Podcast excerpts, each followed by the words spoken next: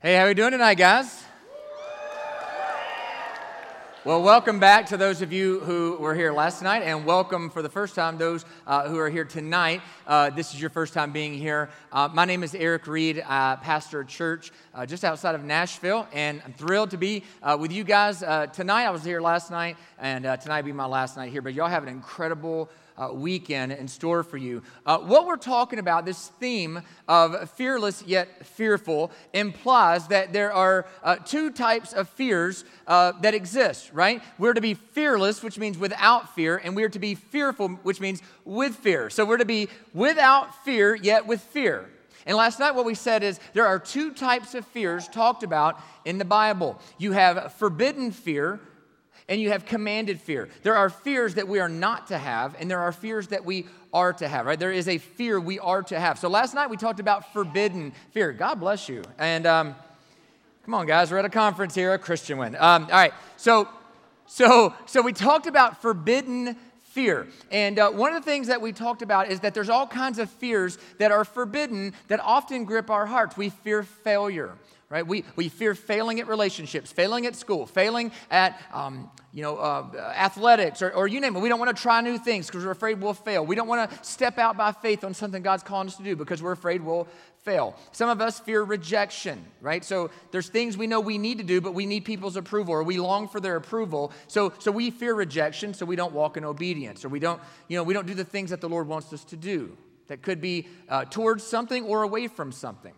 But the fear of rejection keeps us hostage. And a lot of us fear the unknown. And I shared a lot of our story about just with our son and all he's been through, and the strokes and the seizures and the hospitalizations. And uh, he, he's recovering his ability to walk, his motor skills. He still can't talk yet. And, uh, and, and how we're uncertain about the future, and yet we are, we are fighting not to be gripped by that fear fear of what we don't control, fear of what we don't know is to come. And, and so, what we talked about last night are there, there are four um, ways that we fight for freedom. There are four ways that we find freedom. I'm going to hit them real quick in case you missed last night. And if you were here, this would be a recap. Number one, you must be found in Christ. So, in, others, in, order, in order to get a grip on the fears that are forbidden, yet we still have, we have to first be in Christ.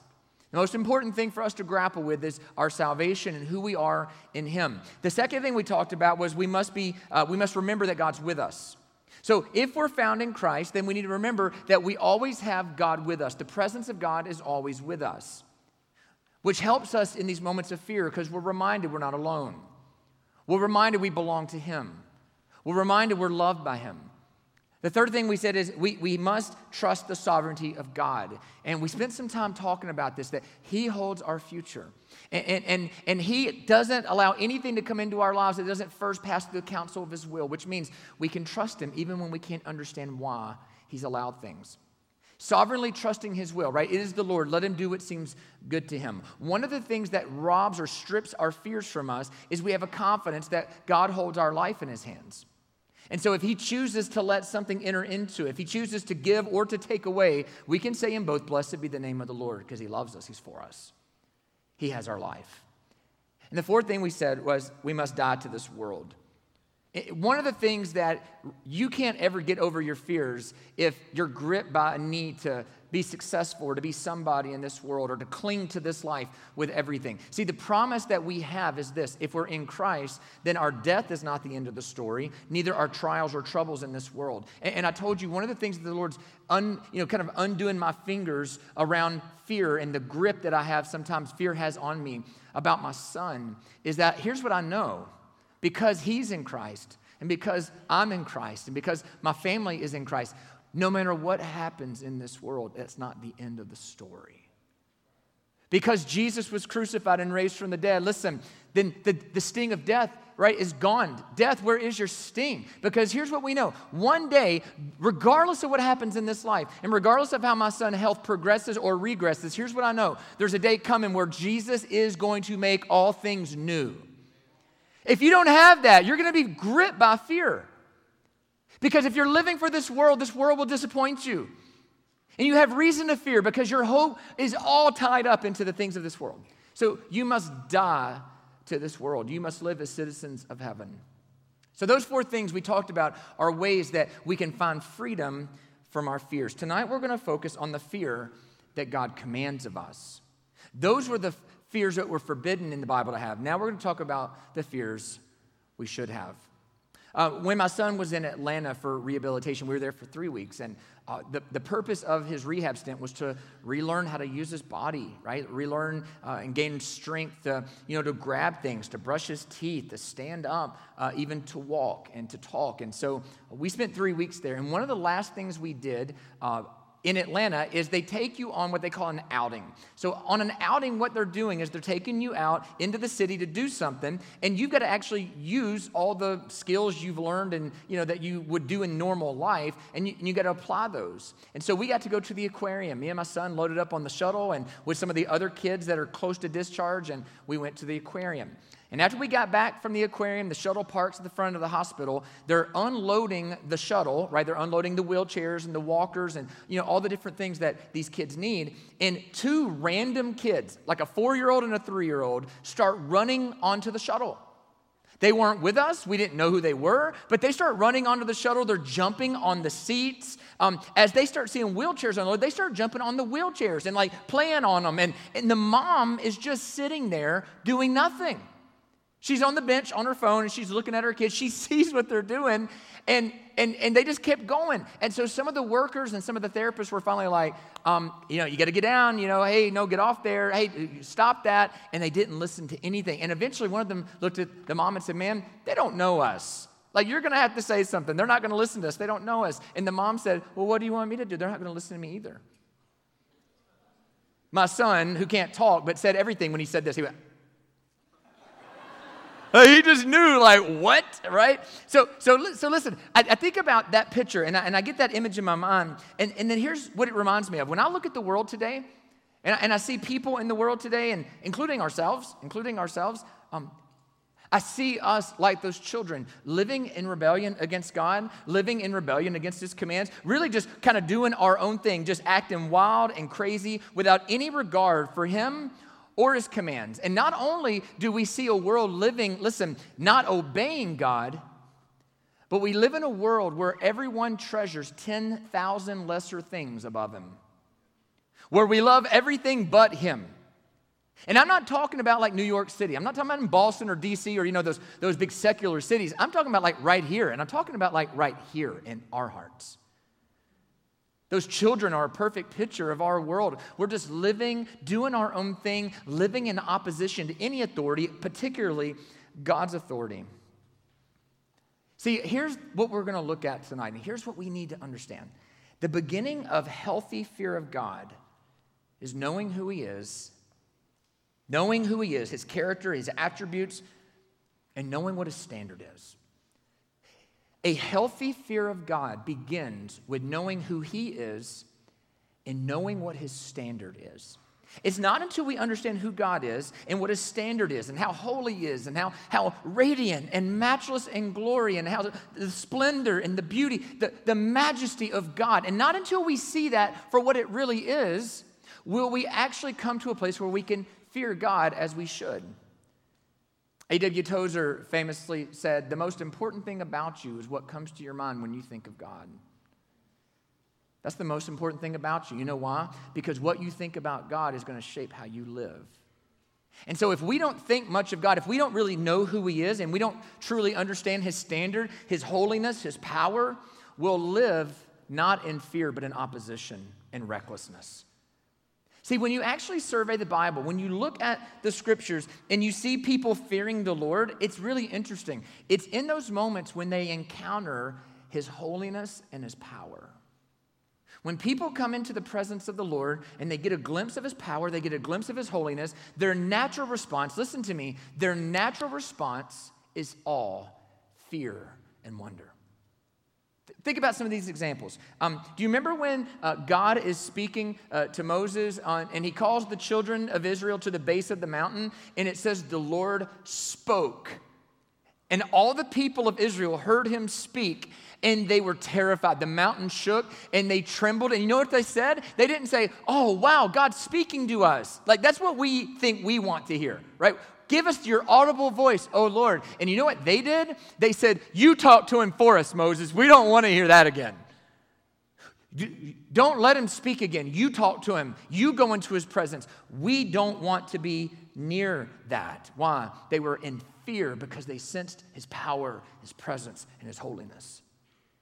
You look throughout scripture and you see stories like Isaiah in the temple. He looks up and he sees a vision of the Lord high and lifted up, right? The train of his robe filled the temple. The angels are singing, Holy, holy, holy is the Lord God Almighty. The whole earth is filled with his glory. And what did, what did Isaiah say? He was like, Man, that's cool. He didn't. Look in your Bible. He did not say that, okay? What did he say? He said, Woe is me. I'm condemned. I'm a man of unclean lips. I dwell in the land of unclean people. In other words, he recognizes his sin because he sees God's holiness.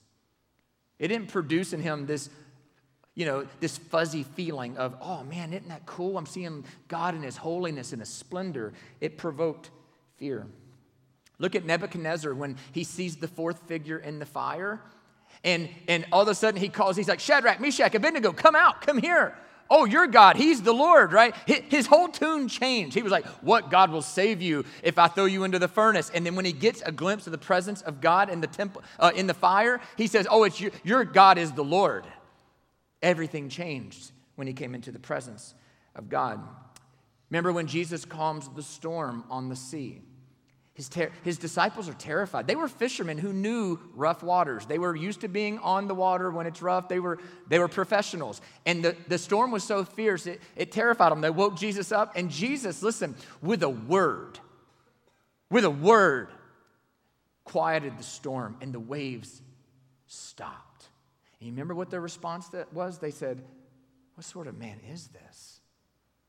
Who even the winds and the waves obey. Their response was awe and wonder. You could even say fear. Remember when Jesus cast out the demons when he's in the uh, Decapolis, and these men terrified everybody. No one wanted to walk that direction. They, they lived around the tombs and the graveyards, and Jesus walks right towards them, and they're freaked out. They're like, uh, What have you come to do? Have you come to torment us before the appointed time? And Jesus ends up casting out. They ask, Can, can, can you cast, the demons say, Can you cast us into the swine? Can you cast us into the, the herd of pigs? And he says, You know, he says, Go. And, and the demons fled out of the men, and the men were liberated and freed. And when the town heard what had happened, you remember their response? They said, You need to leave. They were terrified. They were terrified in the presence of the power of God.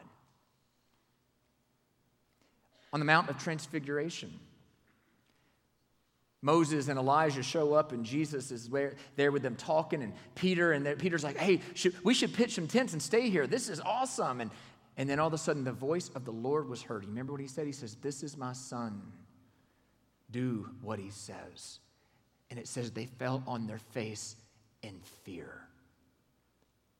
You remember what Jesus did? He came over and he said, Don't be afraid. Friends, when people in the Bible encountered the living God, their response was fear. And their response was fear because this is not a God to be trifled with. This is a God who is holy, holy, holy. This is a God of power and might and majesty. People who drew near to his presence or encountered him were terrified of what they encountered. See, when people were confronted with the power and holiness of God, fear was their natural response. And so, what I want to do tonight is maybe just give us a glimpse of this power, this holiness, this standard, that maybe our hearts would have the rightful response to Him. If you have your Bible, open it up to Matthew chapter 5. Matthew chapter 5.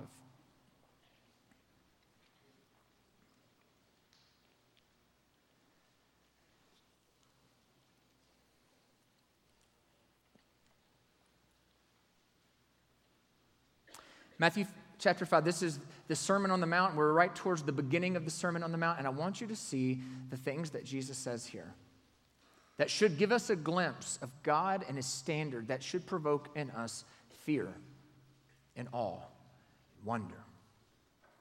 Matthew chapter 5, beginning in verse 20. Jesus says, For I tell you, unless your righteousness exceeds that of the scribes and the Pharisees, you will never enter the kingdom of heaven. So let's start there. Jesus looks at the crowds of people who are gathered to listen to him, and his disciples are right there in the midst. And he says, Unless your righteousness, unless your holiness, unless your life exceeds that of the righteousness of the Pharisees, you'll never enter the kingdom of heaven. Now, when you and I hear the word scribes and Pharisees, most of the time in the Gospels, it's always negative, isn't it? Because they, they were full of you know, hypocrisy and um, you know jesus often had issues with them. But i want you to see something here. Jesus isn't knocking the pharisees here. He's playing to the people's high esteem of the pharisees. These were the holy of the holy people. They went out of their way to make sure they were obeying God's law. They went to the nth degree. In fact, they even added commands on top of commands, which Jesus was not a fan of, but, but that's how concerned, at least they presented themselves to be, with holiness. And the people esteemed them for their holiness. So, what does Jesus say? He looks at everyday people like me and you and he goes, Hey, listen, unless your righteousness is greater than the righteousness of those whom you think is the most holy, you'll never enter the kingdom.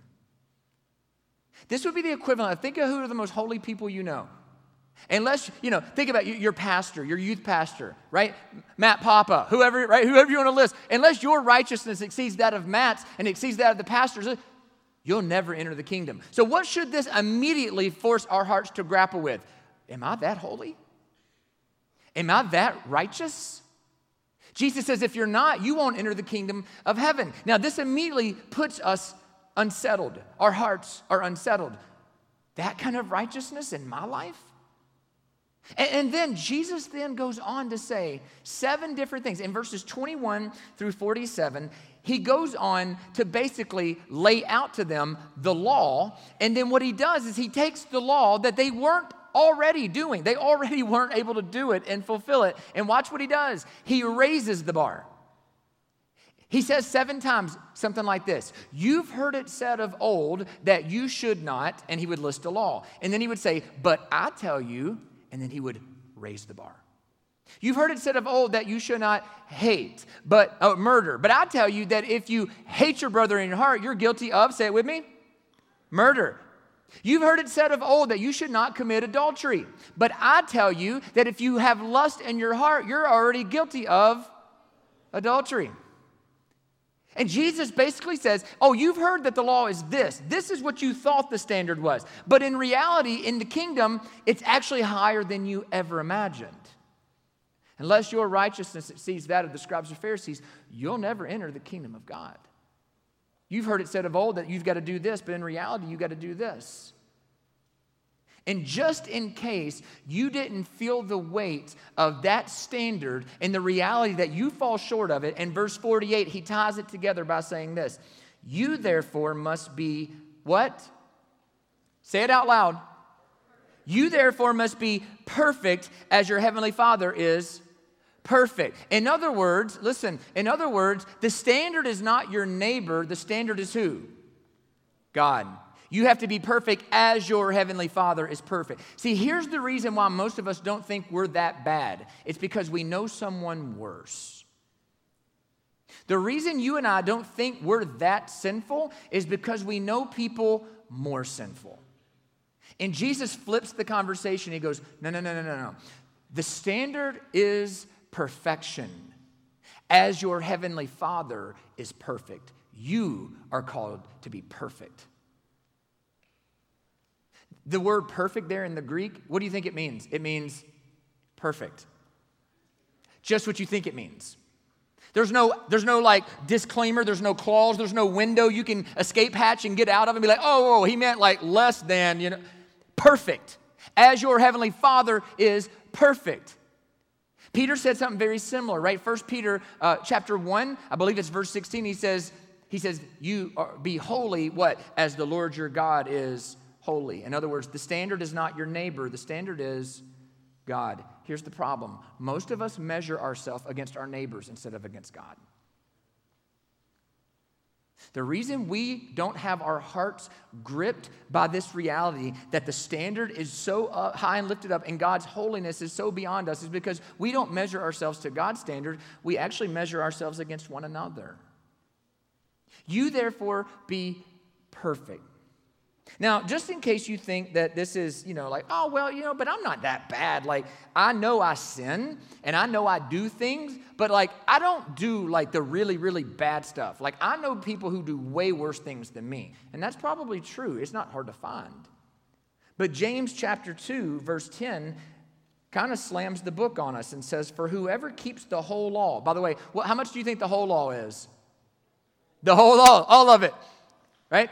So watch what he says. Whoever look whoever keeps the whole law but fails at one point. By the way if any of us could get to that place where it's like here's the whole law 613 commands and you only fail at one that's a good that's a good standard isn't it? That's a good ratio. Like man on a test at school you got an a flying colors. Watch what james says Whoever keeps the whole law but fails at one point has become accountable for all of it. What do you think the word all there means? All of it. Friends, take a minute and let this hit you. The standard is perfect. God calls you to be what? Perfect holy as the Lord your God is holy, perfect as the Lord is perfect. If your righteousness doesn't exceed that of the most holy, you'll never enter the kingdom. Perfect. If you meet all the requirements of the law, but you fail at one point, one time, you're accountable for all of it, as if you had sinned and broken every one of them.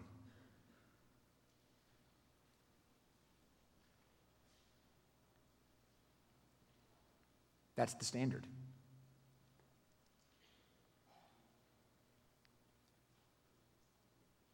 That's what God holds you accountable for.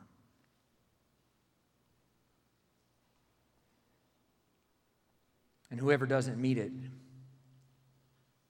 is condemned in their sins. Condemned.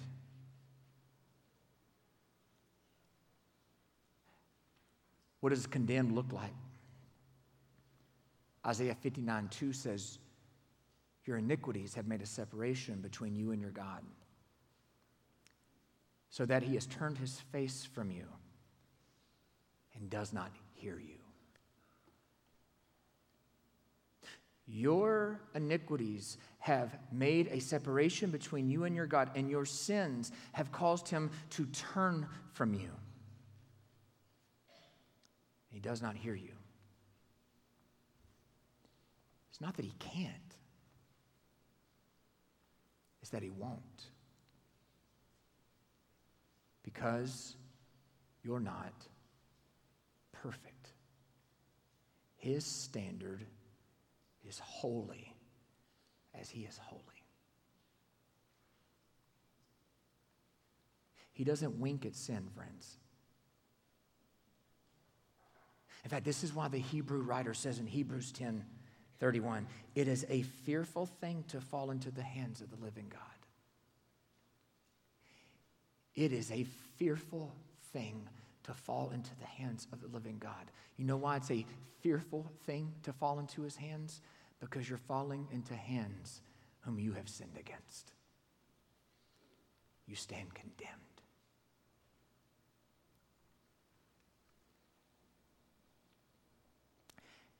Now, this is the point in the message where your inner lawyer is already making arguments against me. Your, your inner lawyer is raising up within you and saying, Yeah, yeah, yeah, but, but he knows we can't do that. He knows that we can't be perfect. Nobody is what? Perfect. You've heard that too, huh?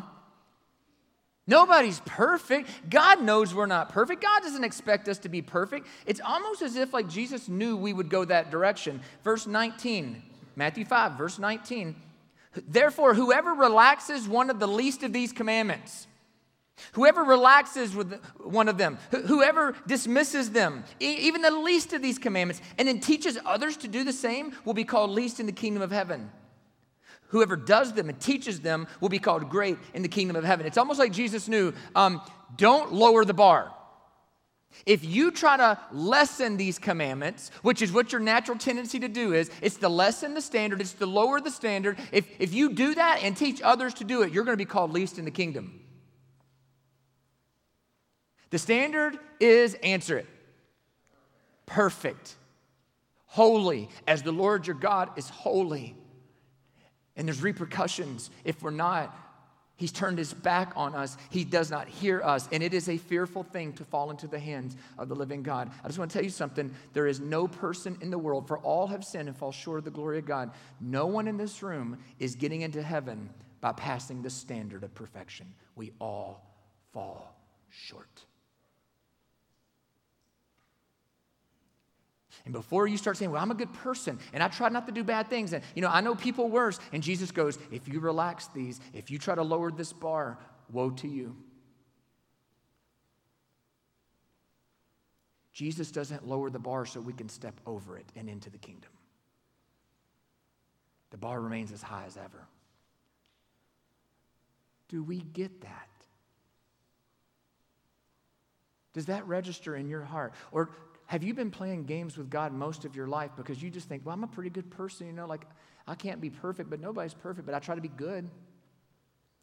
Matt was just talking about this. Do you think that you're going to attain a righteousness of your own that you can present before God? God's not impressed with us. He's not impressed with us. The debt we owe, we can't chip away at with good behavior for long enough perfect as the Lord your God is perfect, holy as the Lord your God is holy. But can I give you some good news tonight? Listen, this is where fear of God begins. Until you understand what the standard is and the fact that He doesn't compromise it, you'll never fear God the way you should. You know why people had the response they had in His presence? Is because when you come into the presence of holiness, you understand your sinfulness. The problem for us is we, we don't grasp it. He is far more holy than any of us imagine, and we are far more sinful than any of us want to admit. Holy is the Lord your God is holy, perfect. But here's the good news for condemned sinners tonight Jesus did not come to lower the bar, He came to fulfill it in our place. Watch what he says, verse 17. Do not think I've come to abolish the law or the prophets. I've not come to abolish them, but to fulfill them. For truly I say to you, until heaven and earth pass away, not an iota, not a dot will pass from the law until all is accomplished.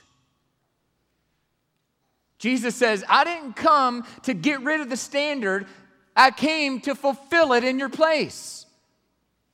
Jesus, the Son of God, came in the flesh to, to meet the righteous requirements of the law that you and I could not meet, but were condemned for not meeting. Jesus came, listen, and he didn't just live a human life so he could get the human experience. He came and he lived in everything he did in obeying the commands of the Lord and worshiping the Lord as God and giving glory to God. Listen, he did so he could credit it to the account of those who would put their faith in him. Jesus lived a righteous and perfect life, not just so he could be the spotless lamb without blemish, but so that he could attain a righteousness that he could credit into the account of his people. The Bible tells us that when the fullness of time had come, when he finished that work, when he, as he said, every iota, every dot was complete, he marched to a hill called Calvary. And there, the one who was righteous and knew no sin was crucified, and the wrath of God poured out upon him as if he had committed our sin. The Bible says it in many different ways. I want to read this over your heart tonight. I pray the Spirit of God will open your eyes to see this. Galatians chapter 4, 4 through 7. It's on the screen. But when the fullness of time had come, God sent forth the Son, born of a woman, born under the law, to redeem those who were under the law, those who couldn't meet the righteous requirement, those who were not perfect though their heavenly Father was perfect, to redeem those under the law so that we might receive adoption as sons. And because you're sons, God has sent the Spirit of His Son into our hearts, crying, Abba, Father. So you are no longer a slave, but a son. And if a son, you're an heir through God. God sent His Son into the world to become a curse so that he could redeem those under the curse. See, that's what we are if we haven't met the standard. We're under a curse, we're under the righteous wrath of God. That's everyone. That's everyone who hasn't met the standard. That's everyone who's fallen short of even one command because now the weight of the law is on your account. But Jesus came to redeem those under the law. Romans chapter 3, verses 21 through 25 it says, But now the righteousness of God has been manifested apart from the law. Although the law and the prophets bore witness to it, even though the law told us it was coming, the prophets told us this was coming. The righteousness of God through faith in Jesus Christ for all who believe. For there's no distinction, for all have false, uh, sinned and fallen short of the glory of God. For all have not met the standard of perfect. For all have not been holy as the Lord your God is holy. For all have sinned and fall short of the glory of God and are justified, made right, account cleared by his grace as a gift through the redemption that is in Christ Jesus. That's how we receive it. By faith, we are given a gift. The righteousness of God comes rushing into our lives, and our sin is atoned for at the cross. That's the good news. That's the gospel whom God put forward, his son, a propitiation by his blood. That means a sacrifice that bore the wrath in the place of one onto the one who was innocent. To be received by what? To be received by, say it out loud. Who gets to receive this finished work? Is it those who are well behaved? Yes or no? No. It's those who trust and believe and receive it by, say it, faith. You're putting all your eggs in Jesus' basket. You're saying it's you or bust, Jesus. If it's not you, I'm condemned. If it's not your righteousness, I have no righteousness. If you don't atone for my sins, my sins condemn me. 2 Corinthians chapter 5 verse 21 says this so beautifully. For our sake he, God the Father, made him, God the Son, to be sin. He made him to be sin. He became sin. Who knew no sin? He was spotless. He was without blemish. He had nothing but righteousness. He obeyed the commands of God. He glorified God with his life. He made him to be sin, our sin, the one who knew no sin. Why did he do this? So that in him we might become the righteousness of God. In him we become the righteousness of God. All this was done, as the verse begins with, for our sake. Can I give you some good news tonight that should provoke in us fear and awe and wonder? The God of the universe, who is holy, holy, holy, looks upon us, and we are nothing but sin. Rebellious creatures like those children running around, waving our fingers at Him, treasuring 10,000 lesser things above Him. The standard is perfectness, perfection, and we've missed it. Holy as the Lord your God is holy, and we sinned. His face turned away, his, his ears plugged to our cries a fearful thing to fall into his hands in that condition because it condemns you to hell forever. Forever. But the good news of the gospel is this God sent his son into the world,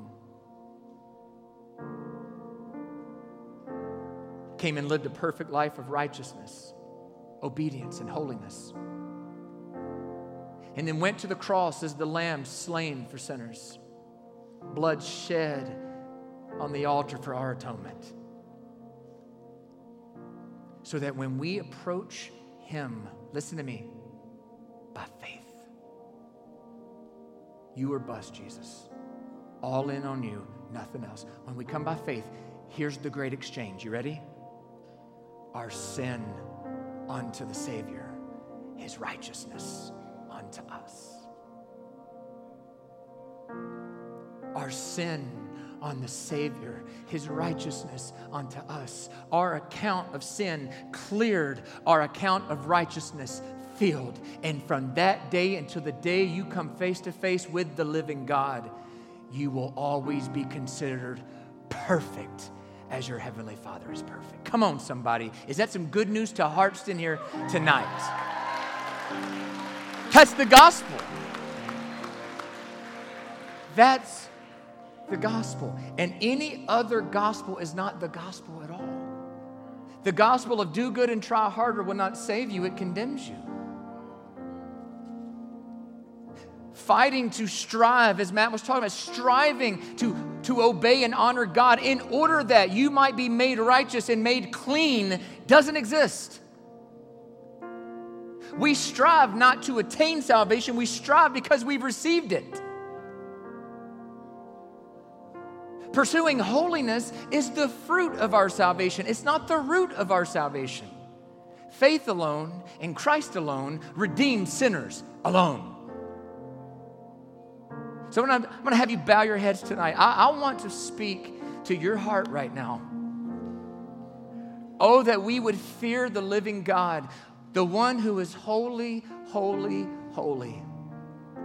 The one whose ways are unsearchable, who's high and lifted up, who is far above us, whose thoughts are not our thoughts, whose ways are not our ways, whose standard is perfection. That God, the one who does not wink at sin, he sees right through every facade you have in here tonight. He sees right through it.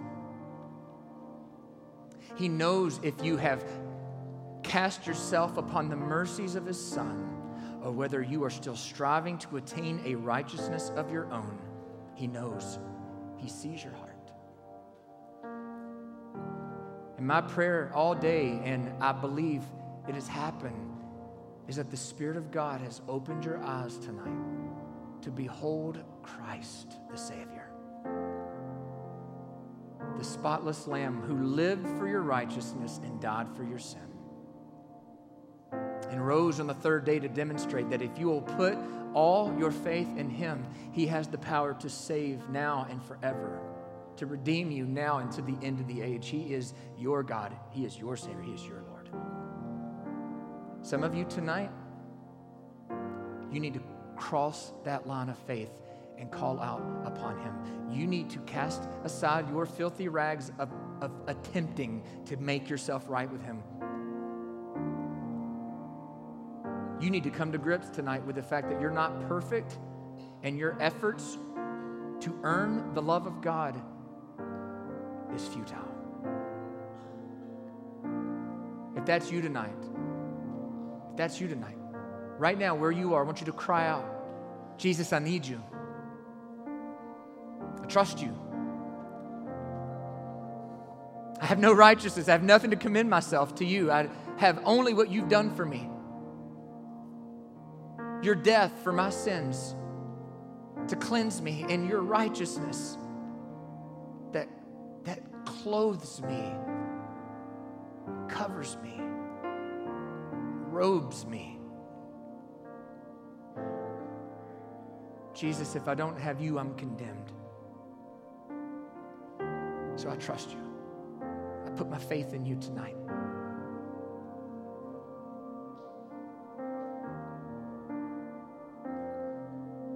Friends, would you look up for a moment? Listen. Some of you, some of you cried out tonight for faith, for salvation.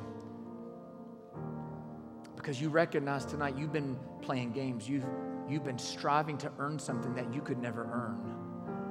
And maybe tonight you received it as a gift by grace and free. If that's you tonight, I'm not going to beg you. I'm just going to ask you with boldness and confidence would you let us encourage you and celebrate with you? If that was you tonight, stand up right where you are. We're not going to make you do anything special. You're not going to give a speech. But if that was you, in the presence of God and His church, would you stand so we can celebrate with you? Go ahead and do it. Don't be ashamed.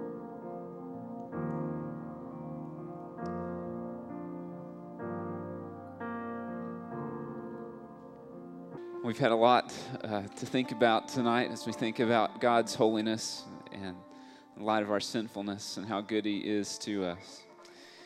And just, you know, I just want to again echo what, what Erik said. If you're here tonight, and I'm so thankful for those who, who've stood up saying, Yes, like I, I see it. Like Matt mentioned earlier, I see the treasure that Jesus is the priceless treasure, that, that He is the one who is perfect in my imperfection. He is the sinless one when I'm sinless. He is the Holy One who, who laid down his life for me once and for all. And for those of you who said, Yeah, I see that tonight, I'm placing my faith in that, we, we want to not only celebrate that with you in this place, we want to walk with you through that. And so, just like Erik said, if that's you, whether you stood or didn't stand, I just want to encourage you uh, to, not, to not keep that private, not keep that to yourself. And, a few minutes, we'll be heading to our community group venues. You're going to be with leaders who love you, who are around you, who care about you. And I just encourage you just to share with them. Sh- share what's happened in this place. And then for those of us who, who are Jesus followers, I, I hope even tonight you've been reminded of what Christ has done for you. That, that the gospel has become real in a way it hasn't before. And so we just, we're excited that we get to celebrate that together, that we get to be a part of this together. And another way that, that you can do this, and you'll hear a little bit more about this over the course of tonight and tomorrow through your community groups, but just one real practical way that you can walk out of, of this room tonight, kind of processing uh, what, what we've heard is that in, in your notebook that you got, either last night or today when you came in, there's, there's a page right before the notes page. And within that page, it has uh, a place for you to write down some of the fears, some of the things that have a hold on your heart that Matt even just challenged us earlier tonight just to bring to mind that you can write those down. And, uh, to write down what God might be calling you to, to write down how God meets us in our fears, in our imperfections. And so I just want to encourage you as we kind of process when we go from this place, take time to even think about this. Lord, what, what is it that has a grip on my life?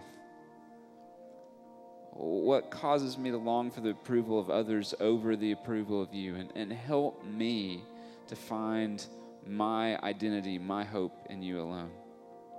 Just want to pray for us, and then we're going to kind of continue uh, tonight. Lord, we love you.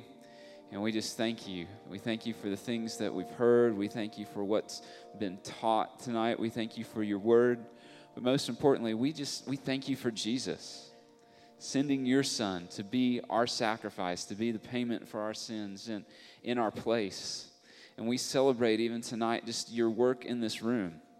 The way that you've raised the dead to life, even tonight in this place. And Lord, we just pray that you would help us to cultivate hearts that fear you above all else, that desire you above all else, uh, that, that crave your approval and acceptance, which isn't found in what we do, but is found in what Christ has done in our place. And, and that that would become not just a, a part of a weekend conference, it would become a part of who we are in our lives. And so we thank you for what you're doing. We praise you for what you're doing. And we ask that you'd continue to do that even over the next few minutes as we're together. We love you, and it's your name we pray. Amen. Hey, you can be seated for just a minute. I invite Erik to come join me on stage. Um, man, can we just say thank you to Erik for leading us tonight? And uh, it's it's it's bittersweet that you know this, like you said, this last time gonna be with us. Because we get to say thank you again, you guys, for just his investment in us. So it's a big topic tonight. It's it's it's weighty. Um, it's a lot to take in and think about. When you think about and you're talking about the fear of God and His holiness, and in light of our sinfulness um, when you think about your own life, what have been some of the challenges for you of living that out? Because we, we all feel that. And, and how do you personally try to keep the holiness of God and for Him just just in your life every day? Yeah. I'm just reminded of how undeserving I am of, you know, anything that God gives, everything um, that we have as a gift. I mean, I, I want you to consider how gracious God is to the pagan who hates him. Wakes up every day, has air to consume, food to eat, family that loves him or he or she loves. And in other words, God is so benevolent to rebels. And so I'm reminded that everything I have is a gift. Everything that I have is a gift. And uh, I'm reminded of how undeserving I am, how much I take for granted his goodness, and um, really how he owes me nothing. And so, one of the ways, even in opportunities like this, is I don't feel uh, that I have any right to be here. I'm not owed being here. Uh, God doesn't even need me to be here. So, what that demands of me is to be humbled that God would, would put me in this place to represent Him, to speak His truth and His, his love, and to, um, you know, not to make much of me.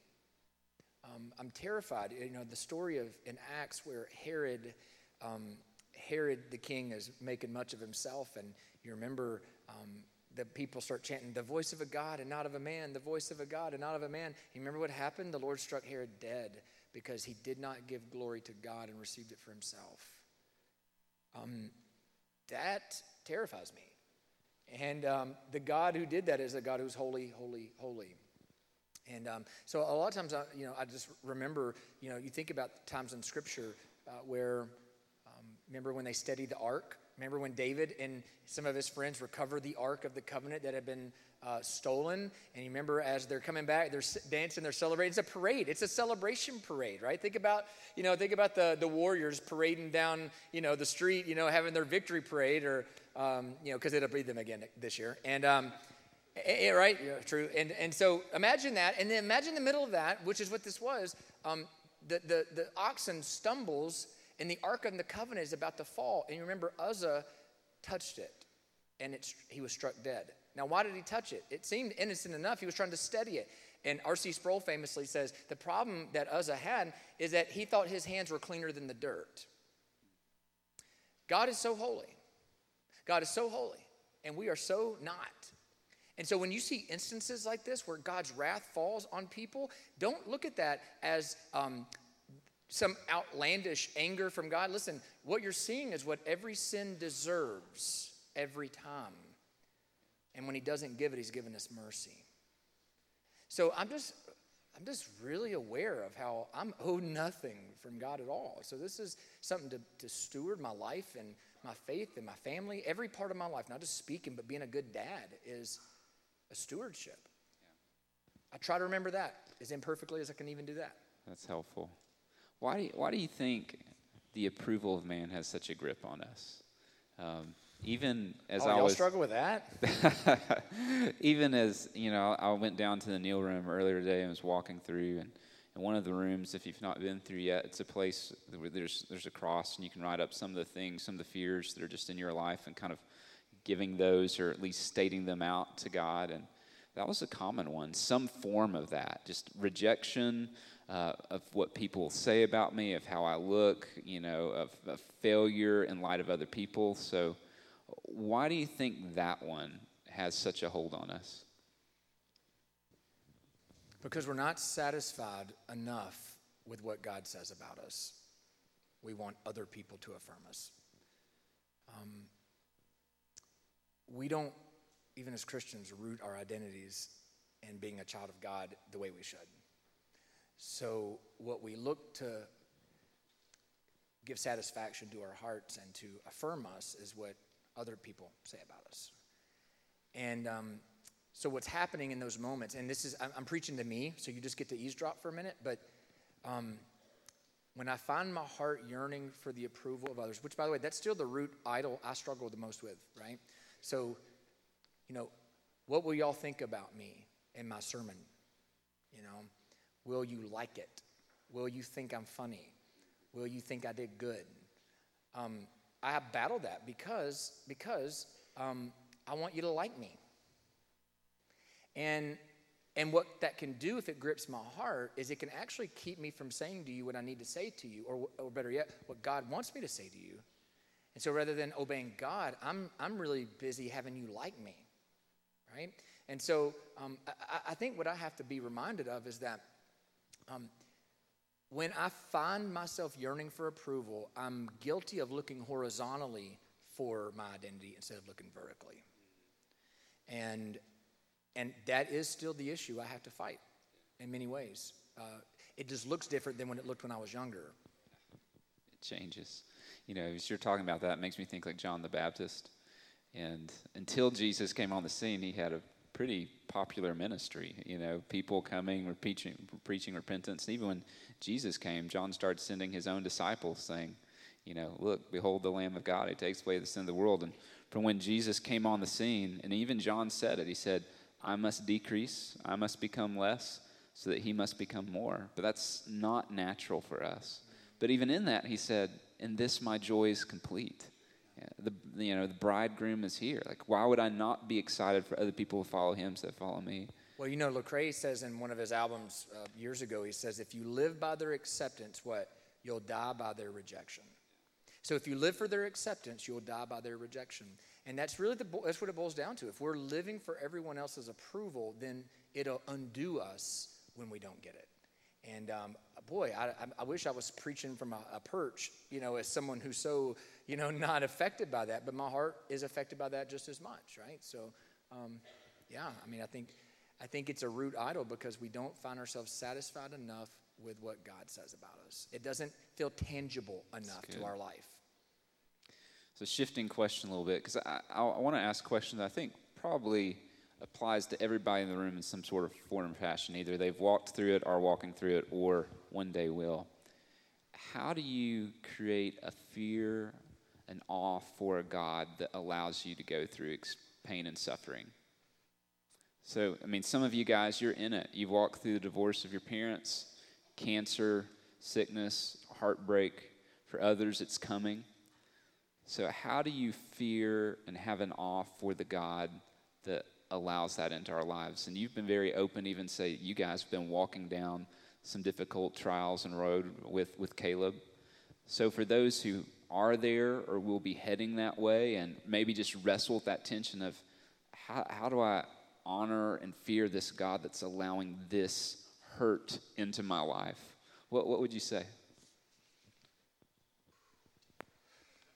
Not, not a big question. Softball question here.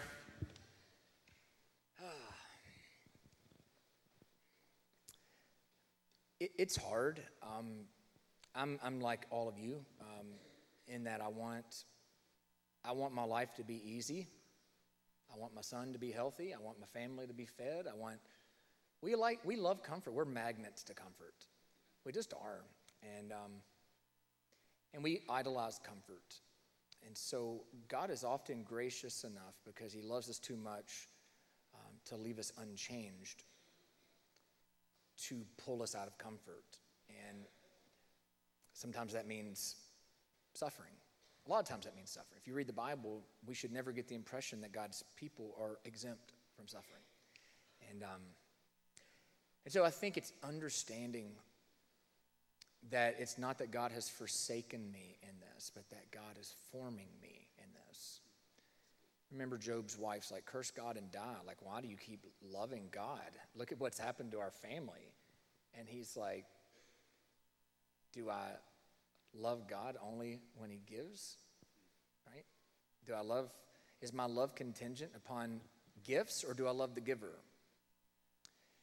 And um, the Lord says, the Lord, uh, Job says, the Lord gives, the Lord takes away. But in both, blessed be the name of the Lord. So um, one of the things that's helped is. Um, is having a big picture understanding that my life on this earth is really incredibly short. Remember what Paul says in um, Romans 8 18? He says, uh, For I consider these present sufferings not worth comparing to the glory that will be revealed to us. these present sufferings are not diminished. He doesn't say they don't hurt. Guys, they hurt, don't they? It, it stinks to be in the middle of the furnace. He says, But I don't consider these present sufferings worth comparing. In other words, if you want to compare this life and its sufferings, it's not worth comparing to the weight of glory that's to come. In other words, it's light and momentary compared to the weight of eternity. Uh, John Piper uh, said once, he said, um, your, your first second in heaven will make 80 years of pain seem as nothing. It'll be that glorious. That's the weight of glory. That's the weight of glory. So, so listen, we suffer in this life. We, we, we do. And if you somehow have this illusion that you're exempt from it because you're a Christian, um, you're, you're claiming promises the Bible doesn't give you. And um, in fact, Jesus says, In this world you will have trouble. That's the promise. Yeah. But he says, Take heart, I've overcome the world. In other words, I'm enough for you in your trouble. The, the, the, issue becomes do we believe that, right? I mean, that's really the issue. Like, we can all sit in this seat and we go, yeah, I believe that. But then when crap hits the fan, where's your heart go? Where's your heart go? Does it go to despair? Yeah. Does it go to despair? Or do you have this confident hope? Because this life is not the end of the story. So good. Um, you know, it makes me think about, and you're in Matthew, the, the Sermon on the Mount, you know, Jesus wraps it up by talking about the house built on the two foundations. That's it. You know, one's built on the sand, one's built uh, on on the firm ground. But the storm hits both houses. Both get it. it. It doesn't. Being a Jesus follower doesn't make you exempt from the storm. It's just about what's the foundation of your life built on. We want the story to read like this. We want the story to be like, and the one that built its house on the rock, the winds and the waves went right around it. That's the way we want the story to read. And it's like, but that poor house on the sand got whipped, you know? And, and, and, and it doesn't say that. Jesus is like, no, both are going to get wrecked, but one's going to stand because it's on foundation. Both are going to get, get tossed and turned by the winds and the waves, but one's going to stand. Doesn't mean it's not going to take a beating, but it'll stand. You know, so the question becomes is what's your life standing on? You know, are you on rock or sand? That's the, that's the point of Jesus' message. And, and what's he talking about? He says, those who build their life on my word. That's who is on the rock. Yeah. And going back to the approval of man, you know, if your life is built on the approval of other people, like you said, you die from their rejection, it gets destroyed because every single person lets you down. So one last one last question before we head to community groups. Uh, this is just your last time with us uh, this year. Uh, right. Lord willing. Lord willing. Um, and the creek don't rise. Yeah, the creek don't rise. Um, Y'all say that in East Tennessee, right? Y'all, yeah, yeah. I'm from Nashville. We're country too. um, if you had one, if you could say one thing to everybody here, so most of them high school, middle school students thinking about their life right now, one more charge, encouragement, challenge you could give them, uh, what would it be?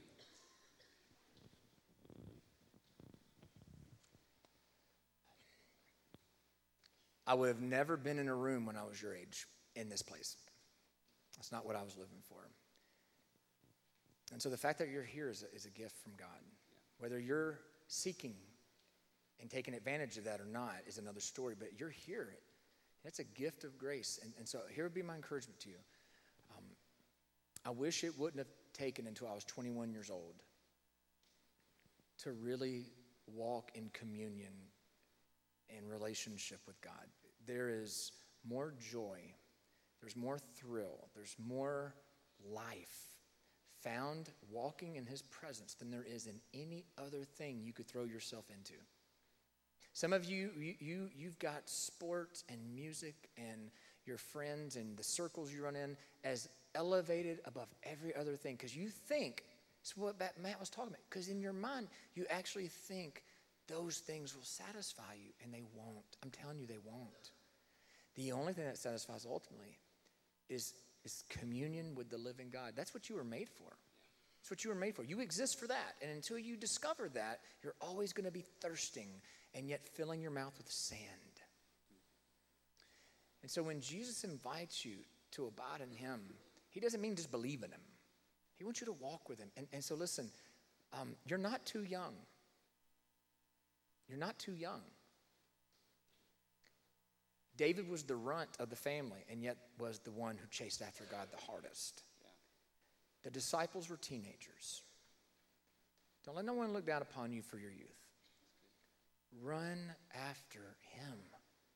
I promise you, there's nothing more satisfying. I promise you, there's nothing more satisfying than that. And I wish I would have known that at your age, and I wish I would have done that at your age. So run hard after Jesus. Because I promise you, listen, when you think you've plumbed the depths, you come to realize Christ is deeper still. That's right. When you get to the top of that mountain, you look and there's a whole nother series of ranges ahead of you. You can never reach the climax of how rich and joyful that relationship is. And you hear me talk about that. Some of you, that sounds so foreign to you, but I promise you it's real. You can testify, it's, right. it's real. It's real. So quit living for lesser things. It, I don't mean don't play sports anymore and all you do is just look at your Bible all day at school. Friends are like, hey, what are you doing? You're like, reading my Bible, center, right? Don't, not- don't do that. Yeah, don't don't yeah. do that. Don't do that. Yeah. You're don't gonna make tweet You're that. gonna make an impact, but it's not the one you want. um, right? Don't be so heavenly minded you're no earthly good, but don't be so earthly minded you're no heavenly good either. So, you know, hey, play sports to the glory of God and do music to the glory of God and love your friends to the glory of God, but make sure that you're running after the glory of God. There's nothing better. promise you, there's nothing better. Yeah. Thanks, brother. Hey, can we say thank you one last time? Would you mind?